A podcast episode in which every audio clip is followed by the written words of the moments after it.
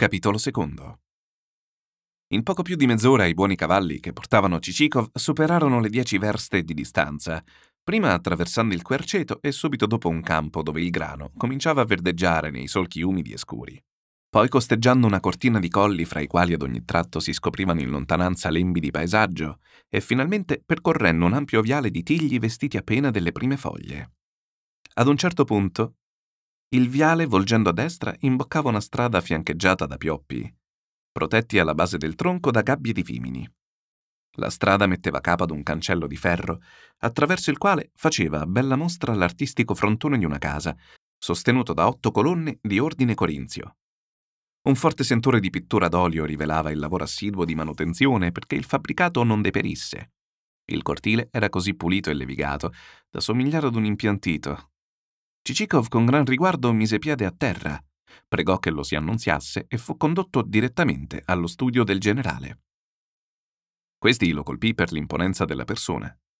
Indossava una veste da camera di raso purpureo trapuntato, sguardo franco, faccia virile, baffi e larghe fedine brizzolate, capelli rasi a spazzola, collo robusto, nuca a tre piani o pieghe, che si voglia dire, con una cicatrice a traverso, insomma uno di quei pittoreschi militari di cui fu così ricco il memorabile 1812. Il generale Betryshev, come molti di noi, era un compendio di varie virtù e di altrettanti difetti, le une e gli altri immescolati in artistico disordine. Nei momenti supremi, magnanimità, coraggio, liberalità sconfinata, versatilità meravigliosa, tutto ciò accompagnato da capricci, ambizione, umor puntiglioso, amor proprio, doti di ogni russo, quando se ne sta con le mani in mano a corto di risoluzioni. Aveva in odio quanti gli erano passati avanti nella carriera e li faceva segno ai più acri sarcasmi.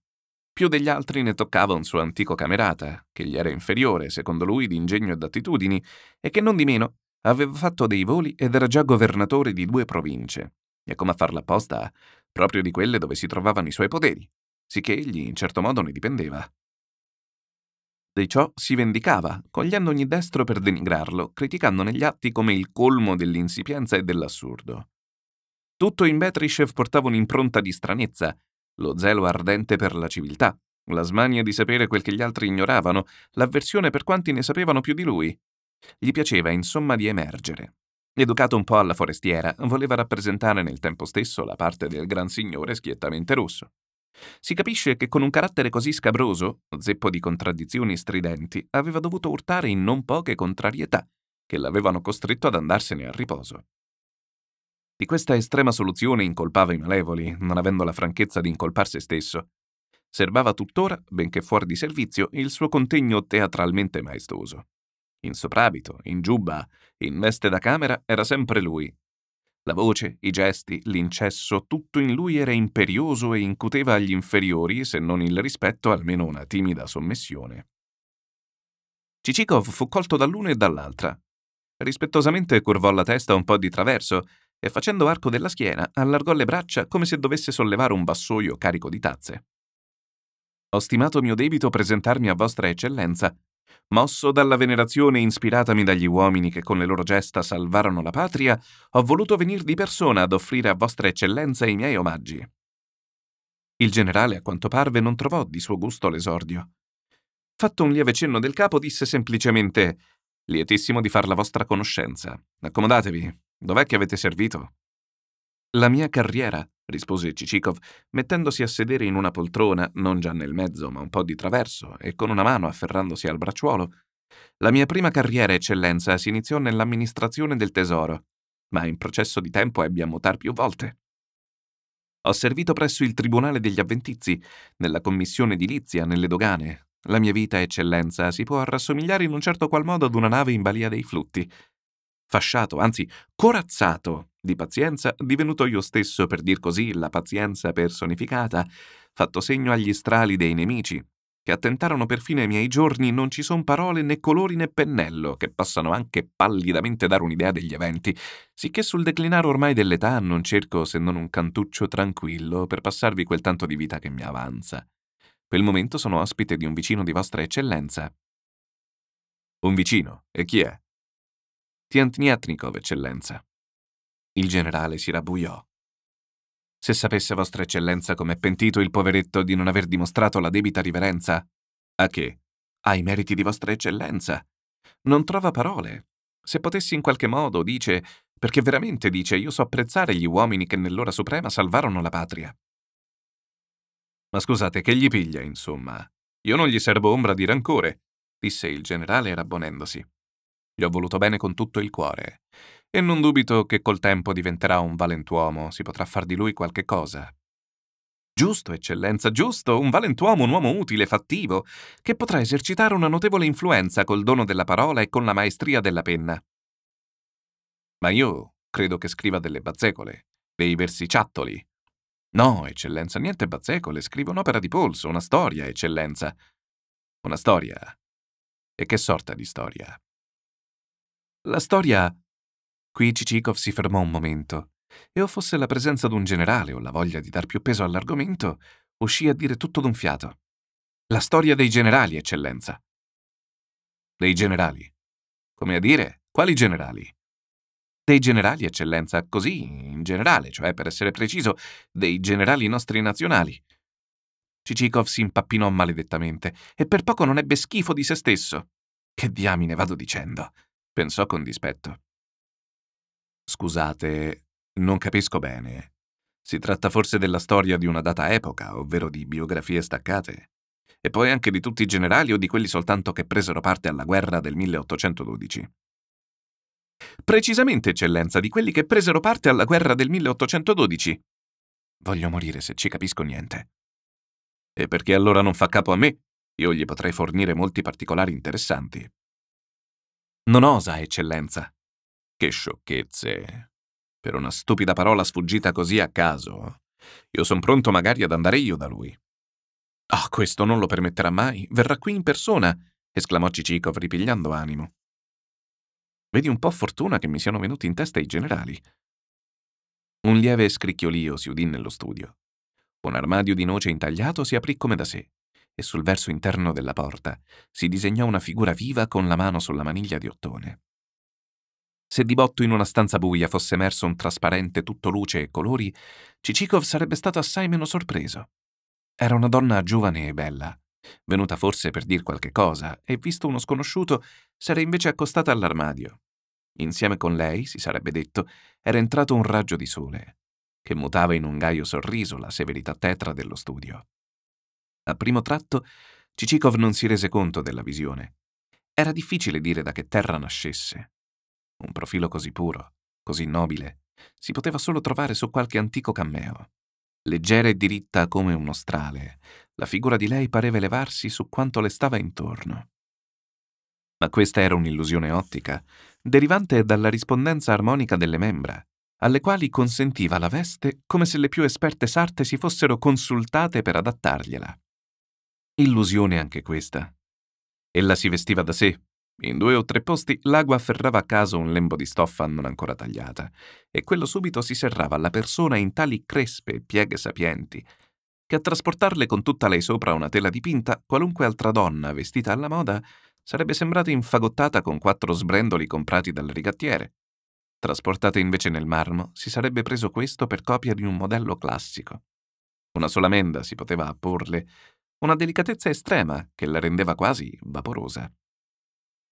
Vi presento la mia monella, disse il generale a Cicikov. Ma voi, a proposito, non mi avete ancora detto il vostro nome.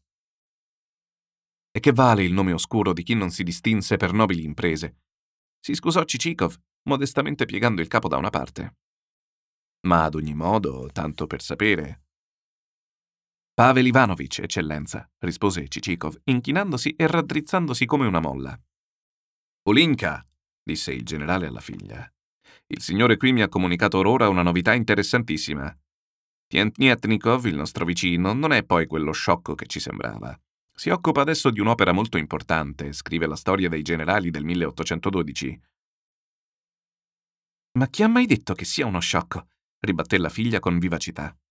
Forse il solo Visnie Pokromov, al quale tu dai retta, e che è il più vuoto e abietto individuo che sia mai stato al mondo. Perché è abietto? Vuoto sì, te lo concedo. Abietto e ripugnante, oltre che vuoto. Chi ha fatto tanto male ai propri fratelli e ha scacciato di casa la sorella non può essere che un furfante. Ma sono cose che si dicono. Non si direbbero se non avessero un fondamento di vero. Io non capisco, babbo, come tu, così nobile d'animo, puoi ricevere un uomo che è distante da te come la terra dal cielo. Già tu per primo lo conosci per un pessimo arnese. Ecco, vedete? disse il generale sorridendo. Così è che facciamo sempre lite, mia figlia ed io. Ma che vuoi, anima mia, che lo scacci? Perché scacciarlo? Ma tu lo tratti con ogni sorta di riguardi, lo tieni come un amico del cuore. Cicikov credette suo dovere di intervenire. Tutti aspirano ad essere amati, signorina. Che farci? Anche ad una bestia piace che la si carezzi e sporge apposta il muso dalle sbarre della gabbia come per dire su una lisciatina. Il generale diè in una gran risata. Sicuro, sporge il muso, una lisciatina. e non solo il muso a sporco, ma è tutto lui un sudiciume, eppure vuole, diciamo così, essere incoraggiato. vuole che gli si dica bravo. e dal gran ridere il generale si scuoteva tutto. Le spalle, arrotondate un tempo dalle folte spalline, sussultavano come se ancora le portassero. Cicikov non mancò di tener bordone a quello scoppio di larità, azzardando un'interiazione di gioia, che per rispetto al generale discese dalla A alla E. e nel tempo stesso sobbalzava con tutto il corpo, meno le spalle, che non avevano mai portato a spalline. Figlia, ruba, saccheggia le casse dello Stato e vuole per giunta che gli si dica bravo, canaglia, che non è altro. Il bravo me lo merito, dice, per la fatica che ho durato. ah, babbo, com'è che tu puoi ridere? A me coteste indegnità danno una profonda tristezza. E quando le vedo compiere sfacciatamente, senza che i colpevoli siano almeno colpiti dal pubblico disprezzo, non so quel che mi accade. Divento cattiva, maligna. Penso. penso. E qui per poco non si mise a piangere. Purché non te la pigli con noi, anima mia? Noi non ci abbiamo a che vedere, non vi pare, Cicikov? Orsù, dammi un bacio e vattene in camera. Or ora mi vesto per pranzo, spero bene, si volse il generale a Cicikov guardandolo fisso. Che tu pranzi con noi, eh? Se vostra eccellenza... Lascia andare i complimenti alla buona, sono ancora in grado, grazie a Dio, di dar da mangiare alla gente. Del cavolo ce n'è sempre.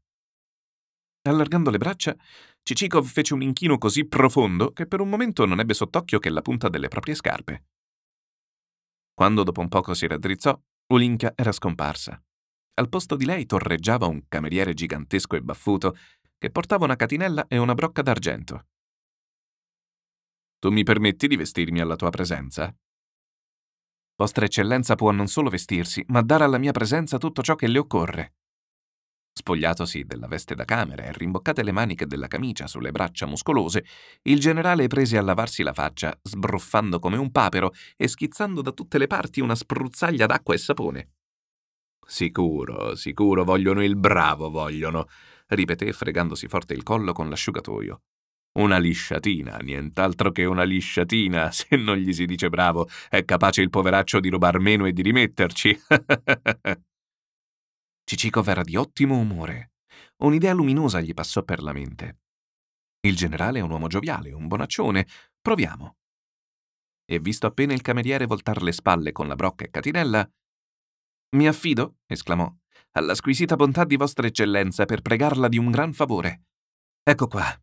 Eccellenza, io ho uno zio vecchio cadente che possiede non meno di 300 anime e 2000 rubli. Unico suo erede sono io. Da sé non è più buono di amministrare la proprietà ed ha una paura matta di affidarla a me. E perché poi? Perché, dice, io non so di che panni vesta mio nipote, può anche darsi che abbia le mani bucate. Mi dimostri prima di essere una persona a modo come si deve. Metta insieme, come me, 300 coloni. E allora vedremo se gli devo dare o no i miei. Ma che è, uno scemo? Fosse scemo per conto suo, meno male. Ma la mia posizione, eccellenza. E il peggio si è che gli si è attaccata ai fianchi una governante. E questa mia signora ha dei figli. Più prima che dopo, eccellenza, Dio roba. Deve essere un vecchio rimbambito. Non vedo però in che io possa aiutarvi. Ecco quel che ho pensato, eccellenza. Se vostra eccellenza poniamo con un contratto in regola mi cede tutte fino ad una le anime morte dei suoi poderi come se fossero vive, io presenterei il foglio al vecchio e l'eredità toccherebbe a chi di ragione. A queste parole, il generale fu preso da un così furioso accesso di larità come mai nessun uomo al mondo. Rovesciò la testa sulla spalliera della poltrona, si tenne i fianchi, diventò rosso come un tacchino. Gli schizzavano gli occhi dalla testa, tossiva, rantolava, muggiva. Tutta la casa fu a rumore. La figlia accorse spaventata. Che è successo, babbo? domandò guardandolo negli occhi. Ma il generale stette un pezzo prima di poter articolare una sillaba. Niente, niente, anima mia, grazie. Torna in camera. Or ora veniamo a pranzo, rassicurati. e tornava a ridere sgangheratamente. Cicicov era inquieto. Lo zio. Oh, lo zio, mi par di vederlo. Ed eccovi il foglio, gli serviremo dei morti per vivi. da capo, pensò Cicicov, com'è suscettibile per Bacco, perché non mi scappi?